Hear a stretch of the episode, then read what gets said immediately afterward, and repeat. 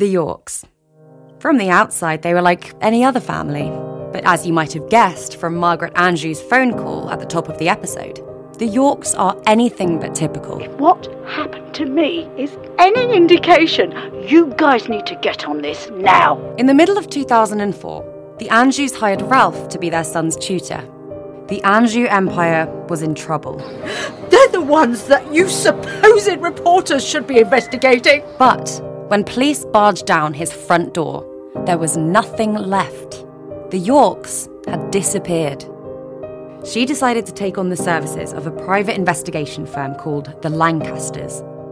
There's no way the Lancasters could have known what their involvement would lead to. Wait! Stop! You have to.